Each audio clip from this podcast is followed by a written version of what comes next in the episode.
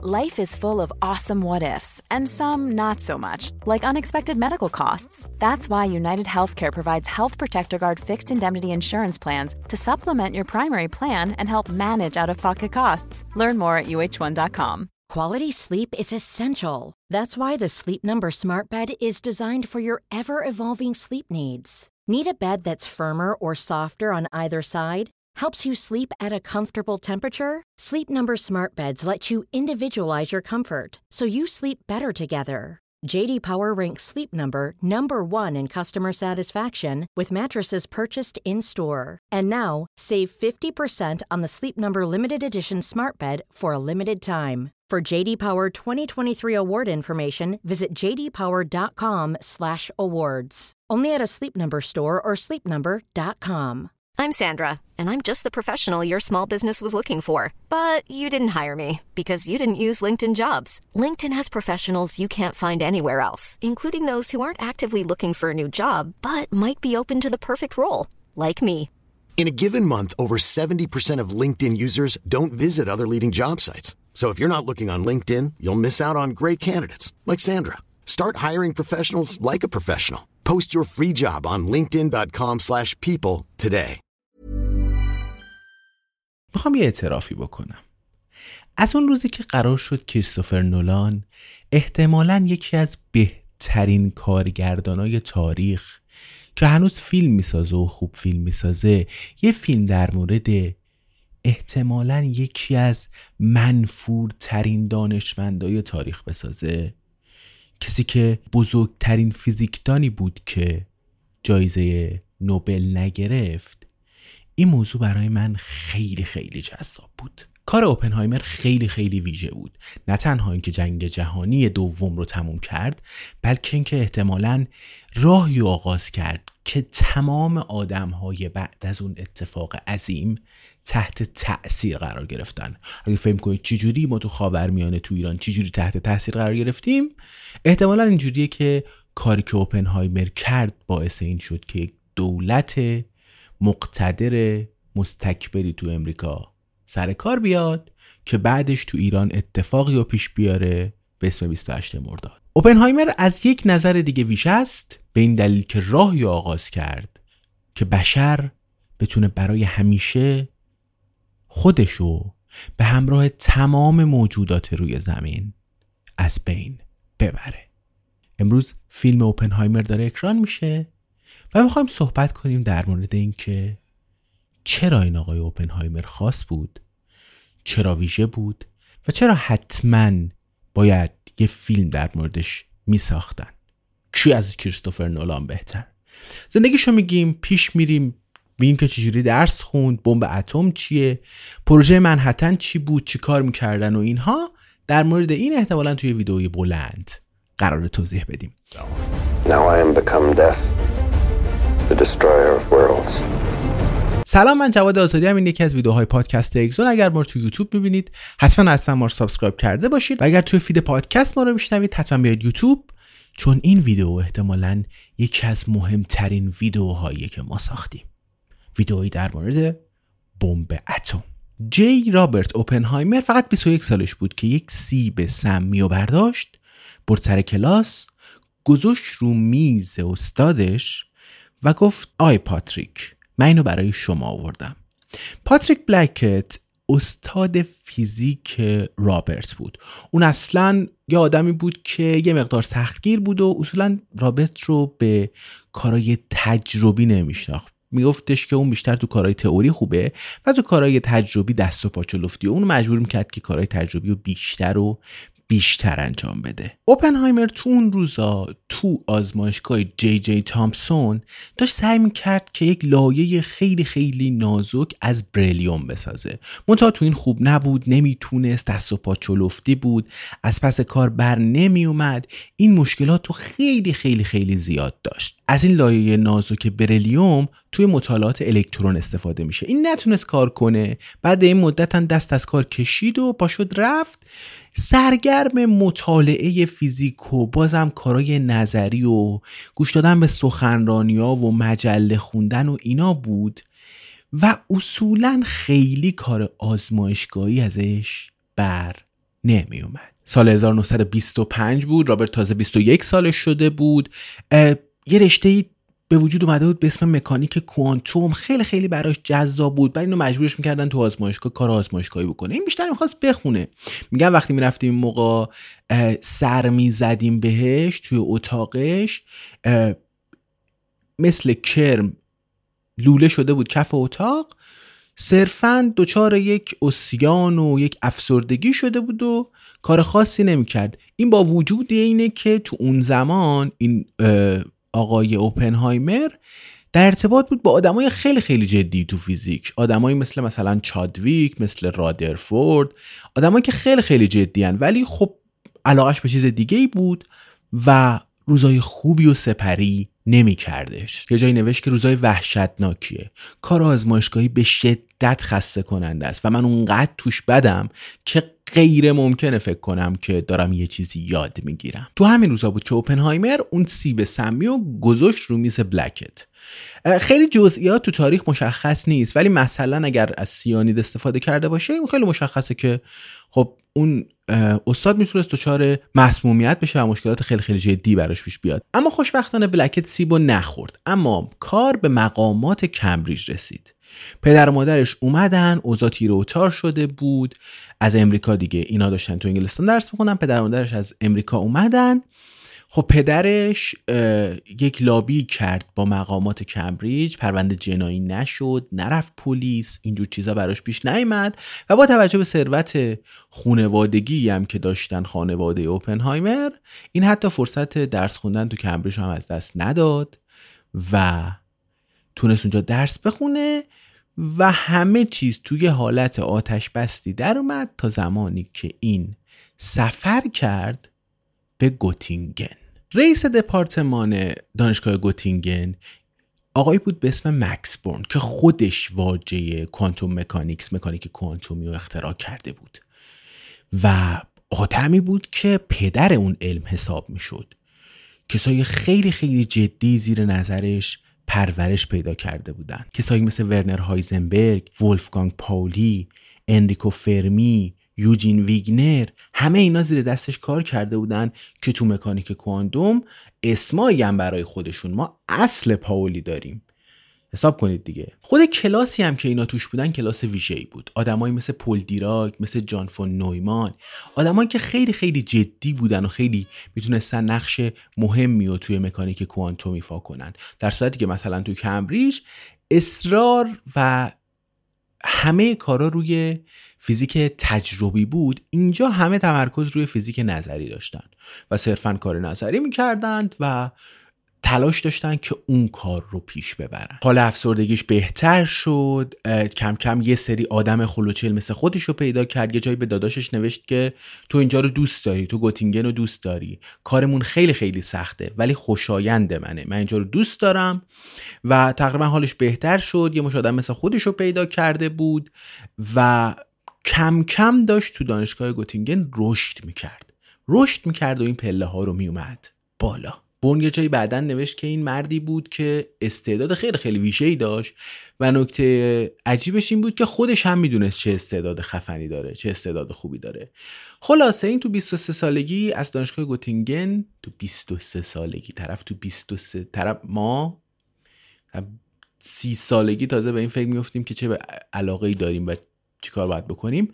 اما طرف تو 23 سالگی مدرک دکتراش رو از دانشگاه گوتینگن گرفت و به عنوان دکترای فیزیک نظری فارغ التحصیل شد. اون اومد پایان نامه خودش رو به زبان آلمانی در مورد نظریه های کوانتومی طیف پیوسته نوشت. تو مجموع تو اون دو سالی که توی دانشگاه گوتینگن بود اوپنهایمر تونست دوازده تا مقاله رو چاپ کنه که بسیاری از اونا سرچشمه و آغاز کننده راه یه دانشمند دیگه بودن به اسم ورنر هایزنبرگ. هایزنبرگ سه سال از اوپنهایمر بزرگتر بود و اصولا بیشتر کاراش روی پایه و اساس کاری بود که اوپنهایمر کرد این دوتا تو سال 1927 همدیگه رو دیدن. تقریبا هم با همدیگه در و تخته بودن. تو همون سال هایزنبرگ مقاله پیشگامانه خودش رو در مورد اصل قطعیت کوانتومی چاپ کرده بود. با این وجود هر کی اینا رو می‌دید می‌گفت که خب دوتا گیگ که عین همه دانشمند و اینان دیگه. هیچکس فکر نمی‌کرد 15 سال بعد فقط 15 سال بعد این دوتا تبدیل بشن به رقیب سنتی همدیگه. یکیشون بشه فرمانده جبهه حق یکیش بشه فرمانده جبهه سیاه و شیطانی. یکیشون سعی کنه برای آلمان نازی بمب اتم بسازه هایزنبرگ. و یکی سعی کنه برای امریکایی‌ها. بمب اتم بسازه. تو اون زمان تصور می‌شد که دریافت مقادیر قابل توجهی انرژی از مواد رادیواکتیو غیر ممکنه. از زمان کشف رادیواکتیویته توسط هانری بکرل و پیرو ماری کوری تو اواخر دهه 1890 فکر کردن که رادیواکتیویته یک فرایند غیر فعاله یک فرایند نه به صورت خودجوش. اتم های ناپایدار فقط تو زمان های تصادفی و غیر قابل پیش پینی تجزیه می شدن و طبیعتا هیچ جایی برای کنترل اونا نبود دیگه. تو سال 1933 ارنست رادرفورد رئیس قدیمی اوپنهایمر از کمبریج نوشت هر کسی که از دگرگونی های این اتم ها انتظار یه منبع قدرت رو داشته باشه یه حرف چرت و پرت و پوچ بیشتر نمی‌زنه. تو همون سال آلبرت انشتین نوشت که کوچکترین نشانه ای از وجود انرژی یا انرژی های هسته تقریبا چیزی که قابل دستیابی باشه وجود نداره. که این اتم ها بتونن با میل خودشون خورد بشن. جالبه دیگه بیایم فکر کنیم که چجوری میشه هسته یک اتم رو بشکافیم. شما می‌تونید یه پروتون رو بردارید.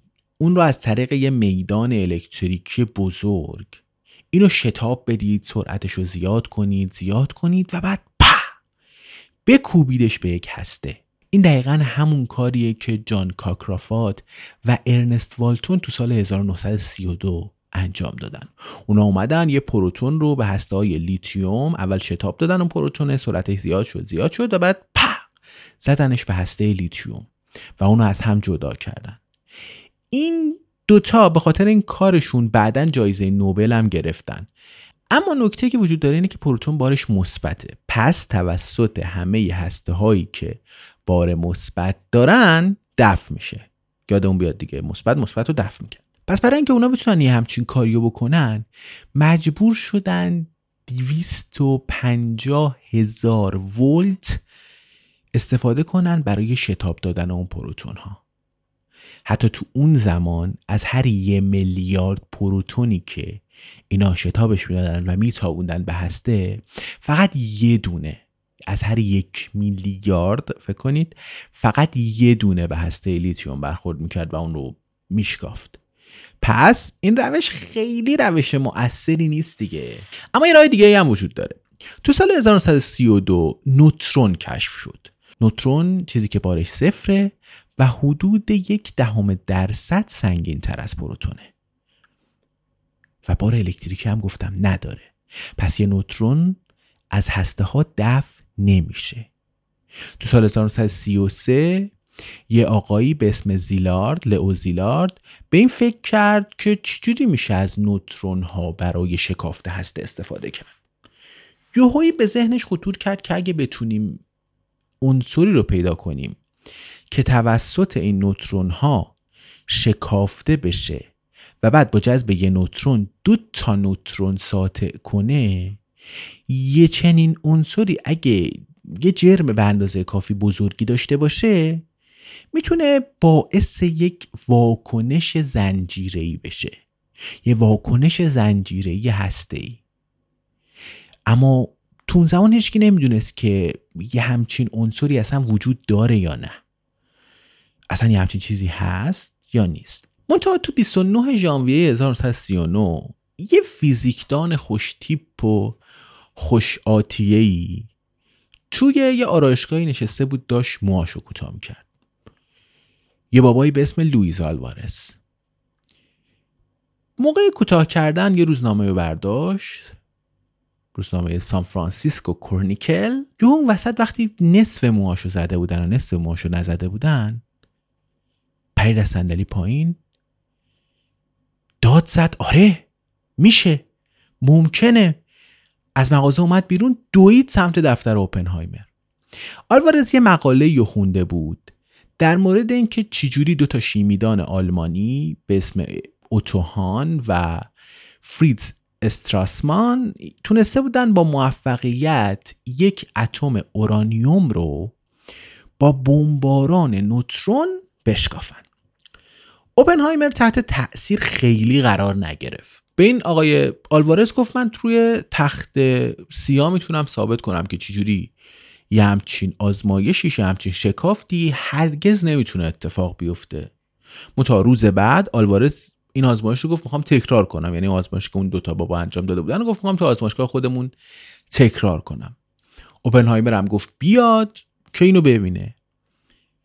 آلوارز بعدا تعریف می‌کرد که تو کمتر از 15 دقیقه اوپنهایمر موافقت کرد که یه همچین واکنشی معتبره و توی همچین واکنشی نوترون های اضافه می‌تونه به وجود بیاد. میشه از اون برای تقسیم اورانیوم های بیشتر شکافت اورانیوم های بیشتر استفاده کرد و در نتیجه تولید نیرو و احتمالا بشه با این وسیله یه بمبی رو هم به وجود آورد. وقتی که یک اتم اورانیوم 235 شکافته میشه مقدار کمی از جرم خودش رو از دست میده که به اون به عنوان انرژی آزاد میگن.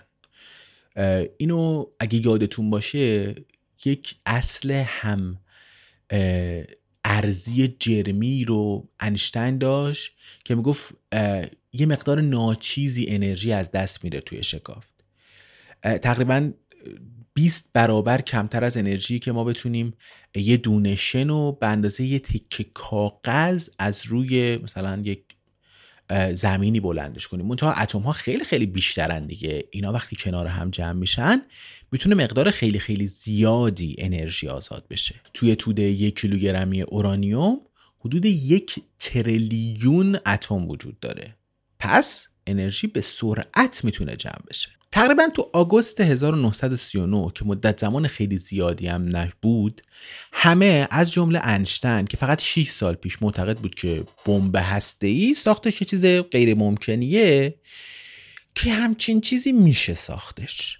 تو همون روزا بود که انشتن یه نامه معروفی رو به افتیار نوشت به فرانکلین روزولت و گفت که آقا یک چیزی هست به اسم انرژی ای یه چیزی هست به اسم مثلا اورانیوم که از این میشه بمب های خیلی خیلی خطرناکی ساخت. البته اصل نامه به وسیله زیلارد ساخت نوشته شده.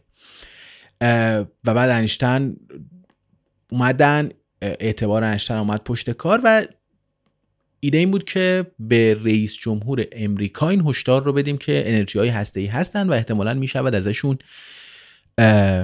بمب های خیلی خیلی جدی ساخت. علاوه بر این تو نامه اشاره شده بود که آلمان ها هم به معدن های اورانیوم چکسلواکیا دسترسی دارن. تو اون سالا نازیا تازه این معادن رو تصرف کرده بودن. روزولت اومد یک کمیته غیر رسمی اورانیوم تشکیل داد و اونو گذاشت برای اینکه تو این موضوع بحث کنن و به نتیجه برسن و اینا. منتها بعد از گذشت دو سال تقریبا هیچ اتفاقی نیفتاد. تو سال 1941 روزولت این کمیته رو ارتقا داد به کمیته اسوان. کمیته که صرفا به رئیس جمهور گزارش می‌داد. یه هدف هم بیشتر وجود نداشت. ساخت بمب اتم. تو سال 1942 اوپنهایمر تو این کمیته استخدام شد تا هماهنگ کننده فرایندی تحت عنوان مثلا گسیختگی سریع باشه. منتها اینکه چرا اینو انتخاب کردن مسئله است دیگه. خب بعد از اتمام دکترای این اومده بودین تو استاد شده بود توی برکلی بعد مثلا تو دانشگاه کلتک. این استاد فیزیک شده بود. و علاوه بر اون درخششی که تحت نظر مکس بورن نشون داده بود این به عنوان یک استاد فیزیک قابل توجه بود و شکوفا. کم کم شکوفایش بیشتر شد تو 15 سالی که این دکتراش رو تموم کرده بود کمک های مهمی به همه چیز کرده بود. از فیزیک هسته‌ای گرفته تا نظریه میدان های کوانتومی تا حتی اختر فیزیک به اینا تقریبا خیلی خیلی کمک های مهم کرده بود. چندین بار هم برای جایزه نوبل کاندید شده بود اما نوبل رو بهش نداده بودن. حتی یک بار به یکی از شاگرداش ویلیس لمپ نوبل دادن منتها به این به خود اوپنهایمر سه بار نامزد شد و هیچ وقت بهش نوبل ندادن. یکی از این آقایی که توی کمیته نوبل ازش پرسیدن چرا به اوپنهایمر نوبل ندادی گفته بود که اون سیتس فلیش نداشت. حالا به آلمانی احتمالا دارم تلفظش رو بد میگم. به معنی توان نشستن میشه. فارسیشو خیلی کلمه با ادبی نمیشه. یعنی توانایی نشستن طولانی مدت روی صندلی نداشتین آقای اوپنهایمر. توانایی انجام کارهای سخت نداشت. هیچ موقع یک مقاله خیلی خیلی طولانی ننوشت. هیچ موقع نمی‌تونست محاسبات طولانی و خوب انجام بده. حوصلش رو نداشت ولفگنگ پاولی در موردش میگه که ایده های خیلی خیلی جذابی داشتین آقای اوپنهایمر اما محاسباتش همیشه اشتباه بود. اما اوپنهایمر یک دید اجتماعی خوبی هم داشت. یک رهبر به ذات بود یک لیدر ذاتی بود. یه شخصیت کاریزماتیک. ویدیوهاشو احتمالا گذاشتن و دارید می‌بینید دیگه. یه کسی که چشمای قوی داره یک برندگی داره صداش ثابت قدمی داره محکم حرف می‌زنه یه کاریزمای ذاتی داشت یه توانایی تو خلق ایده های علمی داشت و ثابت قدم وای میستاد و حرف می‌زد. و این برای اون پسته تقریبا خیلی خیلی مهم و ویژه و قابل توجه بود. تو 18 دسامبر 1942 ژنرال لزلی گرووز شد مسئول پروژه منحتن. یه جایی میگه که من مسئول توسعه بمب اتمی بودم. نه بیشتر نه کمتر. تو روز اول 1200 تن سنگ معدن اورانیوم سفارش داد. روز بعدش دستور داد تا سایتی که سنگ معدن تو اونجا تصفیه می‌شد رو خریدانی کنن.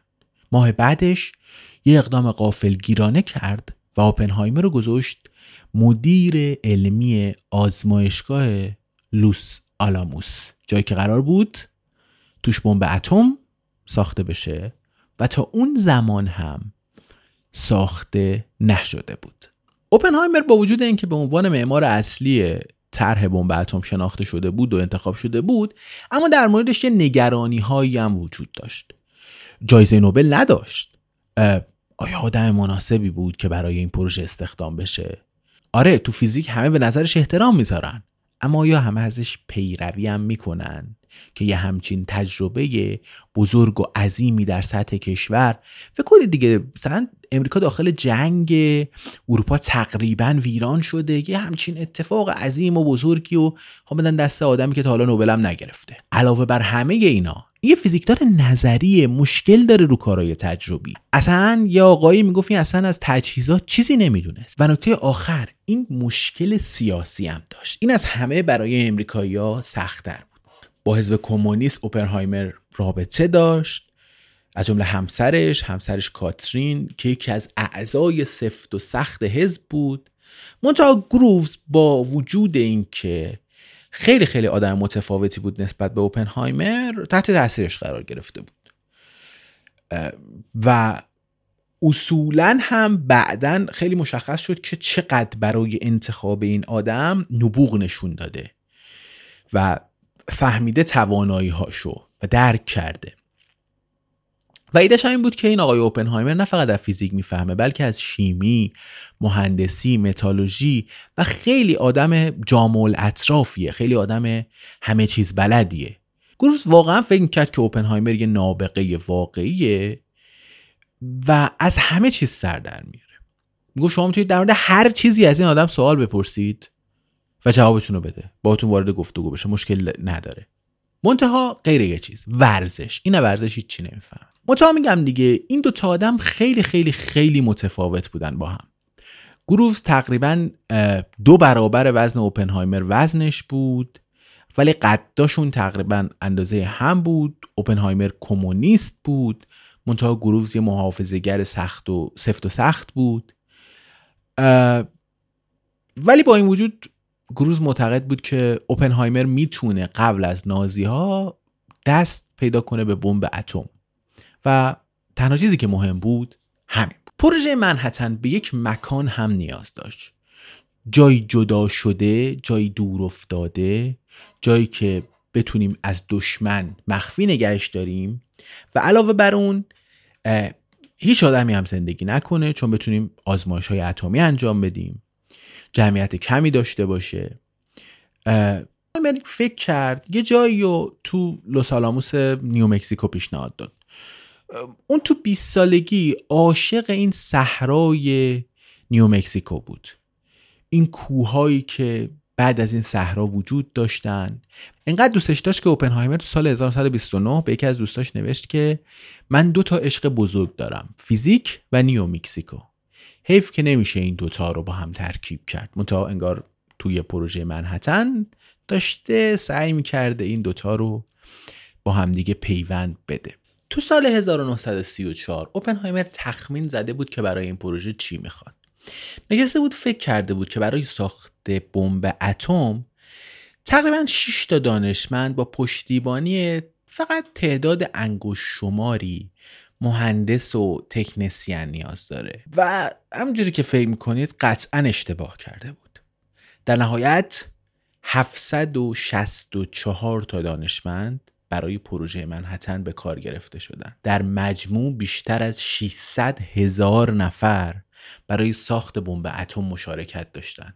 فکر کنید دیگه وقتی 600 هزار نفر تصمیم بگیرن رو کره زمین کاری انجام بدن هیچ کاری حتی ساخت بمب اتم هم غیر ممکن نیست دیگه. محتمل. تو دوم دسامبر سال 1942 یه تیمی از فیزیکدانان دانشگاه شیکاگو به رهبری یه بابایی به اسم انریکو فرمی اولین رکتور هسته‌ای رو ساختن. اسمش هم گذاشتن فیل وان. این شامل 45 تن اورانیوم و اکسید اورانیوم و 330 تن گرافیت بود. و انقدر وحشتناک قضیه که این اومدن زیر سکوهای یه زمین فوتبال ساخته بودنش.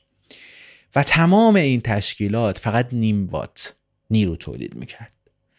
و اگه بتونید یک نیروگاه هسته‌ای بسازید که بتونه یه انرژی تولید کنه تو مسئله انرژی هسته‌ای حتما می‌تونید یه بمب هم بسازید. تفاوت فقط تو اینه که چه تعداد نوترون میره به اتم بعدی برخورد می‌کنه و باعث میشه که اون چکافته بشه و بعد نوترون ها یا بیشتری آزاد بشه و باز این قضیه اتفاق بیفته اگه به طور متوسط بحث کنیم که یک نوترون باعث بشه که یک هسته شکافته بشه و یک نوترون آزاد بشه هیچ اتفاقی نمیفته. اگه یه نوترون برخورد بکنه به هسته و نوترونی بازاد نشه دوباره همیشه اتفاقی نمیفته و تموم میشه همونجا. ولی اگه یک نوترون باعث آزادسازی چند نوترون بشه این قضیه می‌تونه به یه شکل هرمی افزایش پیدا کنه و این واکنش هی بیشتر و بیشتر و بیشتر بشه. به این ضریبه میگن ضریب کا. و واکنش های هسته ای از طریق این ضریبه سنجیده میشن. و یه چیزی شبیه به مثلا این سیستم های هرمی یا بیماری های همه گیرن این سیستم های جوری که خب بر این اساس انتقال پیدا می‌کنن. اما بیایم صحبت کنیم که چجوری بمب اتم و اینا ساختن. ساده ترین راه برای ساخت بمب اتم اینه که مواد شکافت پذیر رو به اندازه کافی بیایم نزدیک هم قرار بدیم بعد یک واکنش زنجیره ای رو آغاز کنیم و این مقدار بتونه انرژی لازم رو برای انفجار به وجود بیاره. اما نکته‌ای که وجود داره اینه که چه مقدار مواد نیاز داریم؟ یعنی چه جرم بحرانی وجود داره؟ مثلا با اورانیوم 235 ما 52 کیلوگرم مواد نیاز داریم. یعنی یه کره به قطر 17 سانتی متر اگر از پلوتونیوم استفاده کنیم پلوتونیوم 239 جرم بحرانی خیلی خیلی کمتر میشه. یعنی فقط حدود 10 کیلوگرم که می‌تونه یه کره به اندازه 10 سانتم باشه. تو چند سال اول دانشمندان روی بمبی با طرح تفنگ کار می‌کردن. داخل یک بمب از این مدل تفنگی دو تا صفحه وجود داشت از اورانیوم 235 که هر دوتا یه اینا زیر جرم بحرانی بعد با استفاده از یک ماده منفجره معمولی مثل مثلا کردیت به سرعت یکی از این مواد رادیواکتیو به سمت اون یکی شلیک می‌شد. شلیک می‌شد پس جرم ترکیبی اینا بالاتر از جرم بحرانی می‌رسید. وقتی گلوله اورانیوم تو فاصله 25 سانتی قرار می‌گرفت واکنش زنجیری آغاز می‌شد که نهایتا منتج به یک انفجار اتمی می‌شد.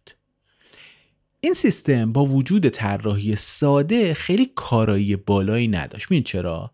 فقط درصد کمی از این اورانیوم تحت شکافت قرار می گرفت از اون طرف بازده بمب خیلی خیلی میومد پایین دیگه.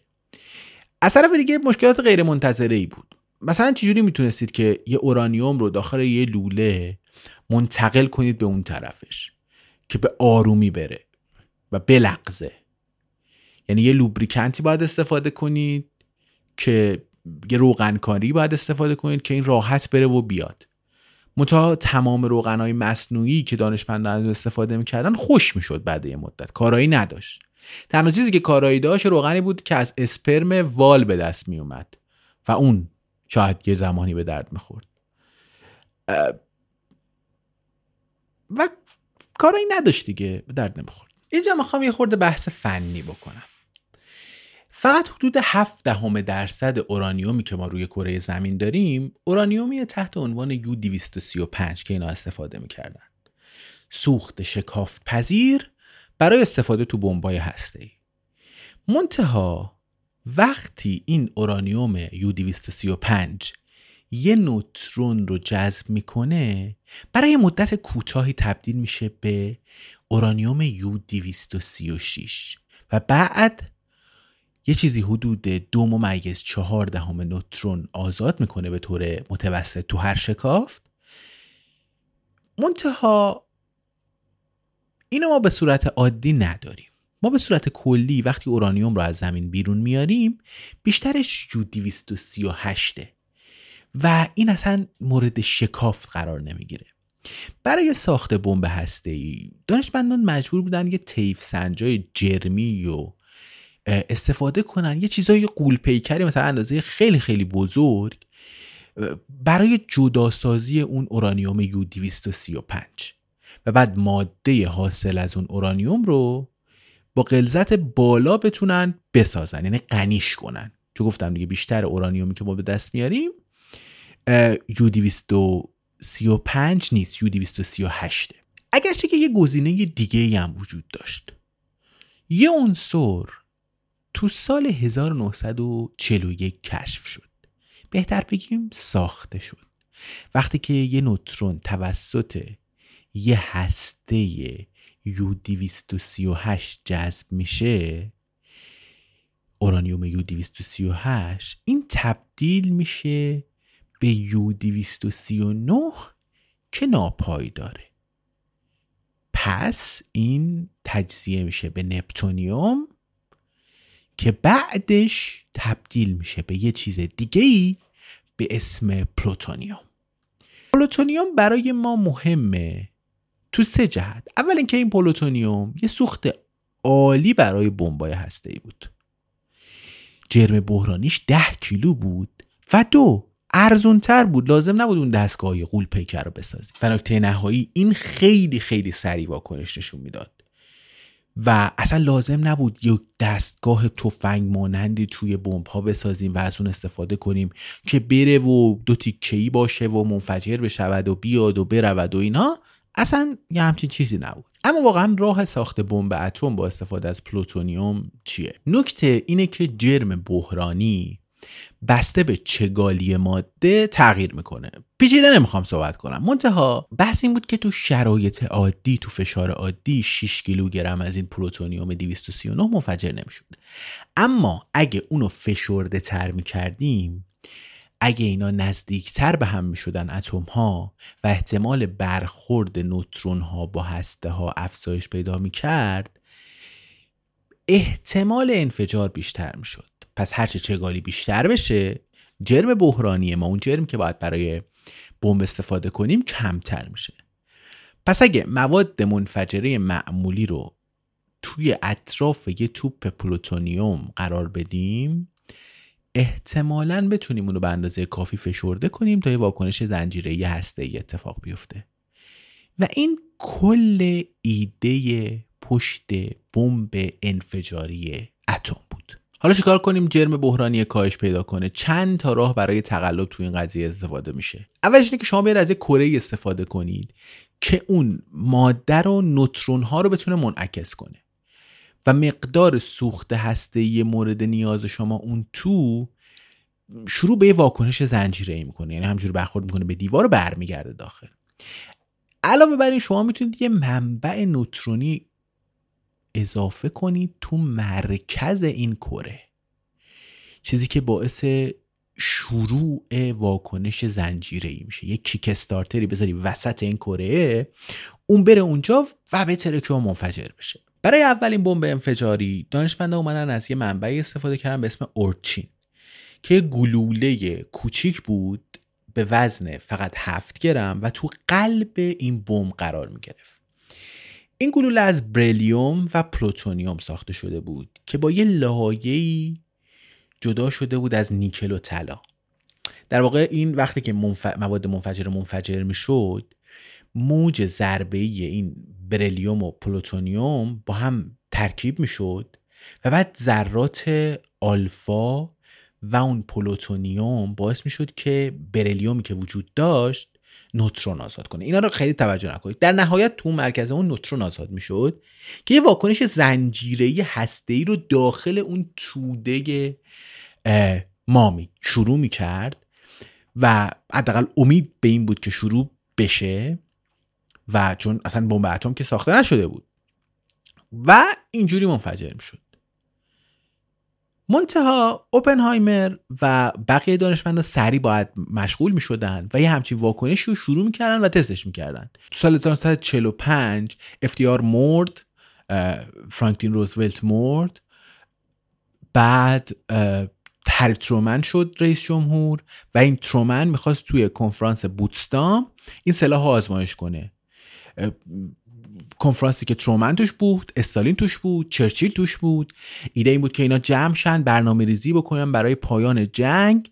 و این کنفرانس تو 17 جولای اون سال شروع شد و تقریبا اولین تاریخی بود که همه چیز تو اون زمان باید برای بمب اتم آماده می‌شد. یعنی بمب اتم باید تست می‌شد و بعد تو اون جلسه گزارشش داده می‌شد. تقریبا یه روز قبلش بود که اینا کار رو در مورد بمب اتم تموم کرده بودن. فکر کنید دیگه شما که کاری قبلش تموم کردید بعدش تست کنن جلوی مثلا چرچیل و استالین. اسم آزمایش هم گذاشتن آزمایش ترینیتی. شب قبلش اوپنهایمر داشت از استرس میمرد. فکر کنید دیگه چیزای خیلی خیلی زیادی وجود داشت که می‌تونست خراب بشه. ممکن اشتباه پیش بره. مثلا آخرین شلیکی که با مواد الکی تست شده بود مواد بدون هسته پلوتونیوم شکست خورده بود. یعنی خود اون شلیکم دچار مشکل شده بود. برای آرام کردن خودش یه شعری از گیتا از باگاواد گیتا شاعر مقدس هندوها می‌خوند که در جنگ در جنگل در پرتگاه در کوهستان در دریای بزرگ تاریک در میان نیزه ها و تیرها در خواب در سردرگمی در اعماق شرم. اعمال نیکی که یک انسان انجام داده از او دفاع خواهد کرد. شاید ایده ترسناکتر از عمل نکردن بمب اتم می‌دونید چی بود؟ این بود که خیلی خیلی خیلی خیلی خوب کار کنه. یعنی حدود سال 1942 اوپنهایمر یه ایده رو داشت در مورد یه احتمال وحشتناک. میگفتش که اگه آزمایش های هسته ای بتونه جهان رو تموم کنه چی؟ بحث کرده بود که یه نگرانی هایی وجود داره در مورد اینکه یه همجوشی اتفاق بیفته. هسته ها با هم یکی بشن. بخش خیلی خیلی کوچیکی از اتمسفر به وسیله هیدروژن ها پر شده گاز هیدروژن. اما نگرانی این بود که تو دماهای خیلی زیاد تو فشارهای خیلی خیلی زیاد که این هیدروژن بتونه هیدروژن ها بتونن با همدیگه ترکیب بشن این هیدروژن ها می‌تونن انرژی خیلی خیلی به وجود زیادی رو به وجود بیارن. علاوه بر اینکه بعد از این مرحله هیدروژن های زیادی هم هست. هیدروژن تو هوا هیدروژن تو آبی که توی اقیانوس ها هست. و اون دوباره باعث جوش خوردن این هسته ها بشه و در نهایت یه انرژی خیلی خیلی خیلی زیادی آزاد کنه که باز می‌تونه باعث همجوشی بیشتر بشه و یک بمب همجوشی قول پیکر غیر قابل کنترل بر اثر این تریگر بمب اتم به وجود بیاد. آقای کامپتون پدیده ای هم داریم به اسمش تو فیزیک می‌گفت من با اوپنهایمر تو اون سال حرف می‌زدم. و این تمام چیزی بود که این ازش میترسید. منتها بعد از یه مدت کوتاهی فهمیدیم که همچین امتحانی تقریبا یه همچین اتفاقی نمی‌تونه پیش بیاد. منطقی نیست. ولی خب خیلی خیلی استرس زیادی رو به اوپنهایمر وارد کرد. تست ترینیتی برای ساعت چهار صبح برنامه ریزی شده بود. منتها به دلیل طوفان تعویق افتاد به تعویق افتاد. و تو ساعت 5 و 29 دقیقه و 21 ثانیه شب اولین بمب هسته جهان منفجر شد. ماده منفجره هسته پلوتونیوم رو به داخل فشار داد. موج ضربه ای از بریلیوم و پلوتونیوم رو مخلوط کرد. سیل این نوترون ها آزاد شدن و اورچین کار کرد. حالا دیگه این واکنش هسته ای آغاز شده بود و هیچ راهی برای متوقف کردنش وجود نداشت. فقط 6 کیلوگرم از این پلوتونیوم کاری کرد که معادر انفجار چیزی حدود 25 هزار تن TNT بود. یه نور پردازی شد کوه های نیو مکسیکو که از نوری که توی روز بود بیشتر بود. یه موج شکاور که از 160 کیلومتری هم حس شد. انقدر داغ بود که شنهای بیابون به یه ماده معدنی شیشه‌ای تبدیل شدن که امروزه به اسم ترینیتیت شناخته میشن. و این آزمایش خوشبختانه البته جو و به آتیش نکشه. یه بوینگ B 29 Flying Fortress یه دونه بمب کوچیک یه بمب هسته ای از نوع تفنگی رو یه چیزی که 64 کیلوگرم وزن داشت و 64 کیلوگرم اورانیوم غنی شده داشت پرتاب کرد. نیتروسلولوز منفجر شد مشتعل شد. این لایه های اورانیوم 235 رو به هم شلیک کرد. جرم بحرانی به وجود اومد و انفجاری درست شد اندازه 15 هزار تن TNT یه چیزی که حدود 700 هزار نفر کشته بر جای گذاشت.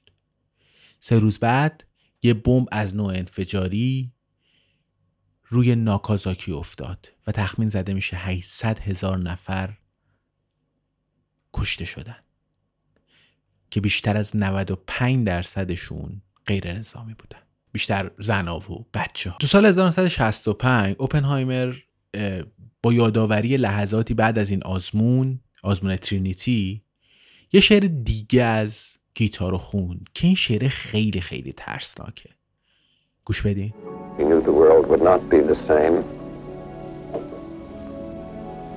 Few people laughed. Few people cried. Most people were silent. I remembered the line from the Hindu scripture, the Bhagavad Gita. Vishnu says, Now I am become death, the destroyer of worlds. I suppose we all thought that one way or another. فکر کنم هممون به این فکر می‌کنیم که این بعد از جنگ تبدیل شد به یک قهرمان ملی پورترش رو زدن روی مجله تایم اون به یک اسم آشنا تبدیل شده بود تو سال 1947 مدیر مؤسسه مطالعات پیشرفته تو پرینستون شد همچنین رئیس کمیته مشورتی عمومی شد تو اونجا مشاور تو مسائل مربوط به سلاحهای هسته‌ای شد. از این موقعیت خودش برای بحث در مورد کنترل تسلیحات استفاده کردم. کمدی ها.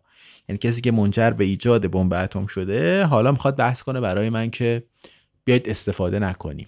نه دیگه. تو ساختی ابزاره رو. تو آگوست 1949 اتحاد جماهیر شوروی اولین سلاح اتمی خودش رو آزمایش کرد. ورتش ایالات متحده به سرعت تصمیم گرفت که بهترین اقدام را انجام بده. ساخت بمب های اتم قوی تر که خب از کجا معلوم کشور شوراها دوباره یک بمب اتم قوی تر نسازه؟ اینا به این فکر کردن که بیایم یک بمب جدید درست کنیم. اوپنهایمر از چی میترسید؟ هیدروژن. بیایم بمب هیدروژنی درست کنیم. یه چیزی معروف به سوپر. اوپنهایمر به دلایل اخلاقی و نگرانیهایی از شروع این مسابقه تسلیحاتی مخالف بود با این پروژه سوپر. خیلی هم بعدا متهمش کردن که چون تو کمونیست بودی و رقیب ما در این جریان آلمان نازی نیست و کمونیستاس خودتو کشیدی کنار.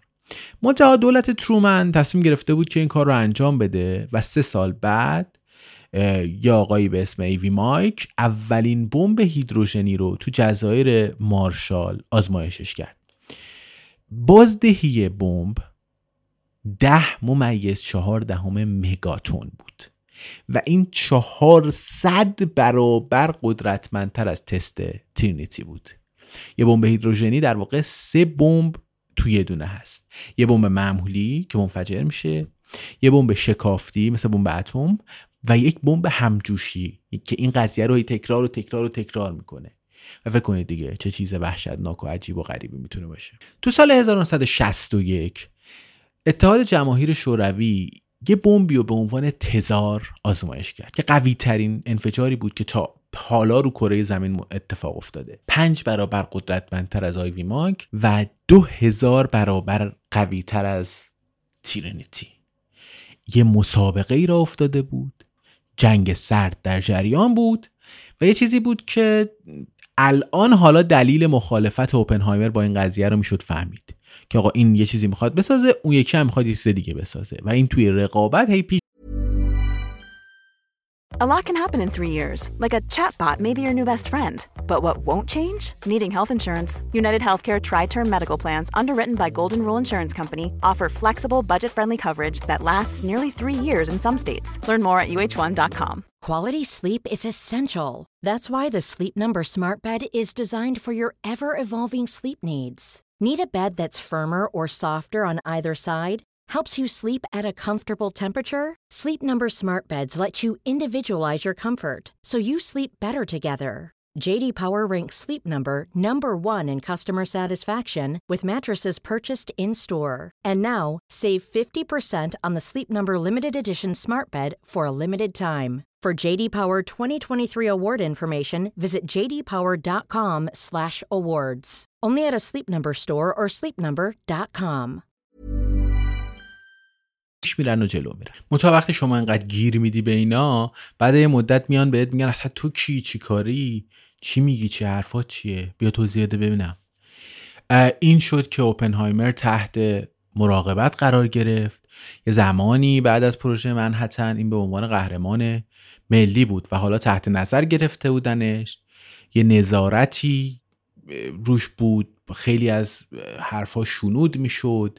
بدون مجوز بود. اون زمان هم زمان اوج CIA بود و کلا این کارا رو انجام می‌دادن. البته خب اوپنهایمر در مورد روابطش با حزب کمونیست از جمله کسی به اسم جین تاسلاک یکی از اعضای حزب کمونیست تو زمانی که این تو آزمایشگاه لوس آلاموس کار می‌کرد مورد بازجویی هم قرار گرفت. یعنی بردنش اونجا و خواستنش و که رسما طرف کسی که جنگ دوم جهانی رو برای امریکا باعث شد که تموم بشه متهم به خیانت و جاسوسی بود. تو دسامبر 1953 مجوز امنیتیش به حالت تعلیق در اومد.